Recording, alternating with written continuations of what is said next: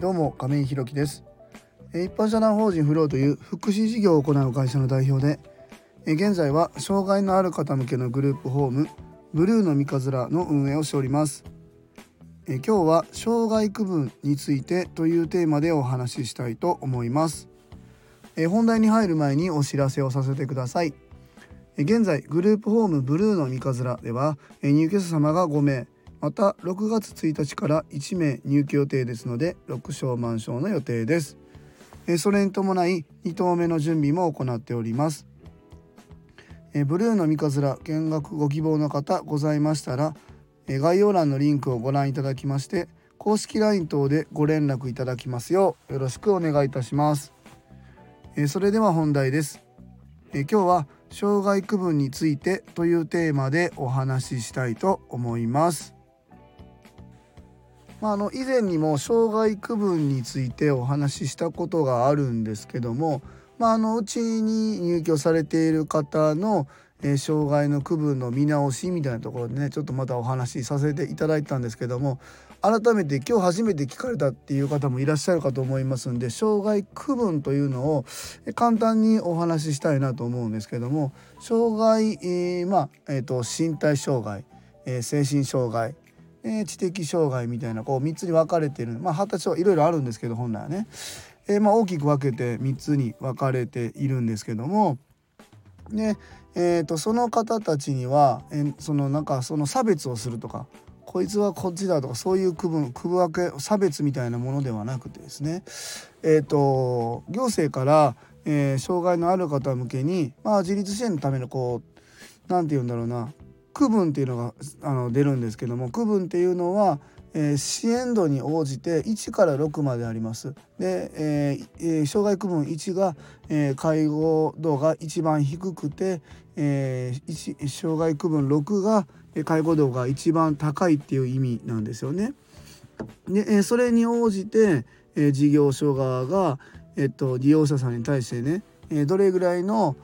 支援をするかっていうのをまあ、決めていくんですけどもね。その区分に応じて行政から、え支給される、えー、給付金も違いますしその多く支給されるっていうのは僕たちが儲かるっていう意味ではなくてですね、えー、それに対してスタッフの人員配置をしたりっていうところに当てていけたりっていうそういう流れにまあなるんですけども、ねまあ、今うちの入居者様はえー、区分2の方から3の方がいるんです。でまあ今区分の見直しの方も何人かいらっしゃって次もしかして4になるかもなとか3になるかもなっていう方もいらっしゃるんですけどもまあそういうような状態です。で、えー、今もちろんそのね区分認定を再認定するっていう予定で4っていうところを今、えー、イメージしている方なんかはもちろん1から6まででまあ6に近い半分より上になってるんでね、え、介護度があの高い。介護するスタッフの人員を手厚くしないといけないっていうところで。逆に言うと区分2の方は一番1に近いのでほとんど自分でできることがあるっていうような流れになってくるんです。まあ、これだけ聞くと、えー、スタッフ側からですよ、まあ、そんなことは思ってないんですけどもまああの区分2の方は楽でえー、区分4の方はすごいしんどいみたいなイメージにもしかしたら取られるかもわかんないんですけどもここがね実はちょっと難しいところなんですよね。えーと、今サビ館の安田とも言っているんですけども区分4の方はもちろんその介護というかあの支援あ支援ですね、えー、支援する、えー、介入度はまあ高いんですけども、まあ、それでもねまあ、こことここはできるよねっていうところもあるので、まあ、ある程度流れに沿ってできるし声かけでねなんとか頑張ってできるところもあるしもう全くできないところは自分たちで支援するっていうのがあるんですけども、えー、と今区分4を今あの区分4の方はねえっと知的障害の方なので何て言うんだろうな。えっとルーティンのところまあ知的障害だからって意味ではないんですけどその方はルーティンのところはある程度できるけど、まあ、ちょっとイレギュラーなところなんかはできないとか、うん、ちょっとねそういうところがあったりするんですけど逆に、えー、区分2の方こっちがね今なかなかね、え、サビカーのやつだとちょっと難しいねこれからの支援を考えていけないいかないといけないよねって言ってるんですけども区分2の方はほとんどが自分でできるんです。え自分で考えて自分でその時に適切なように動いてっていうことはほとんどできるんですけどこの「ほとんど」っていうところがミソなんですよね。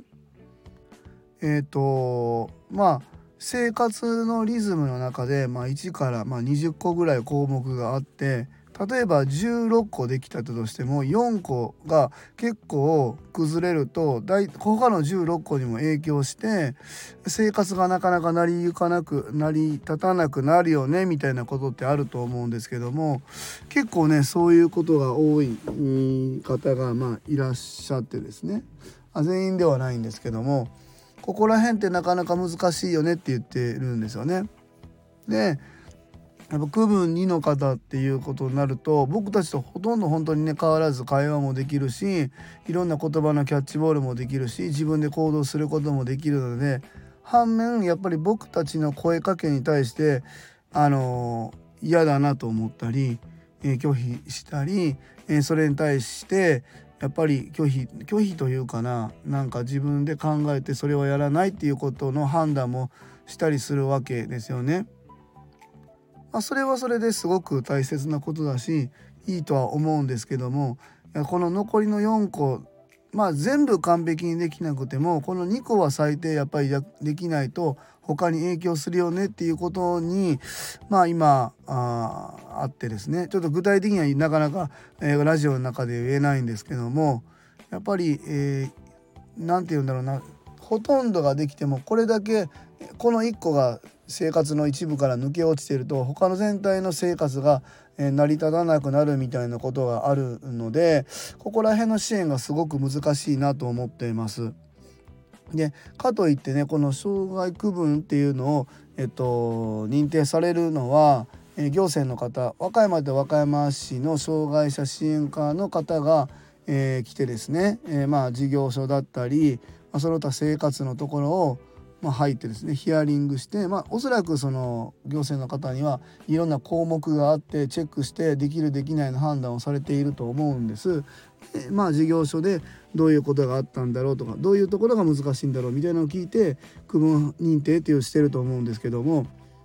まあ、どういう認定してるかわからないし以前区分の再認定立ち会った時も何かこう表を持ってですね一個一個チェックしているわけではなくてですねご本人とか僕たちとのヒアリングの中でじゃあまたあの認定の方進めていきますのでよろしくお願いしますっていうような流れになっていったので、まあ、もしかしたらその市役所の方に帰ってからチェック項目に落とし込んでいって評価されているのかもわからないんですけどもまあそういう流れになってますね。でちょっと話は戻しますが、えー、区分っていうのは支援度合いが高いか低いかで低ければ1高ければ6っていう形で1から6の6段階になるんですけどもほとんどやっぱり自分でできてしまう方はやっぱり支援度合いはもちろん低くなっていくので1とか2になったりします。ただ、えー、さっきも言った通り生活のこの一部分が抜け落ちていると他全体の生活が成り行かなくなるっていうことが多いのでここら辺の、えー、区分認定と実際の生活支援っていうところの、えー、ギャップみたいなところは何、えー、て言うんだろうなえっ、ー、と事業所とご本人様とその行政とのまあ意見の乖離みたいなのはあるかなというふうに思いますね。まあ、だからといって今ここでね何か解決できるわけではないので、まあ、あのこれからねまだ僕たちも支援始まって3月からので2ヶ月ほどなのでここからまたどんどんどんどんどんどんどんどんこうクリあのなて言うんだろう改善されていくこともあると思うので良くはなっていくとは思うんですがちょっと今のところねこういうところで悩んでるなっていうまあそういう、えー、情報の共有というか皆様にそういう今僕たちがこういうふうに考えてますっていう、まあ、共有の方をさせていただきました。まあ、あの他の事業所様とかねどうされているのか分かりませんがまたねそういうのがもしありましたら教えていただきたいなと思いますし、まあ、今お聞きの方で障害のある方ご本人様だったりご家族の方いらっしゃいましたらえっと、今区分っていうのがもしね出ているようだったら、えー、この辺と今実際困っているところの乖離みたいなところがちょっとあるんだなっていうとこがありましたらあのレターなんかでね教えていただけたらなというふうに思います。えー、今日は障害区分についてというテーマでお話しさせていただきました。えー、一般社団法人フローでは障害のある方向けのグループホームブルーの三日面を和歌山市の三日面というところで今年の3月から入居を開始いたしました。また現在グループホーム2棟目に向けて準備中です。えー、グループホームブルーの三葛の詳細は公式 LINE やノートでもご案内しておりますので是非概要欄のリンクからご覧いただきますようよろしくお願いいたします。最後までお聴きくださりありがとうございます。次回の放送もよろしくお願いいたします。今日も素敵な一日をお過ごしください。一般社団法人フローの亀井弘樹でした。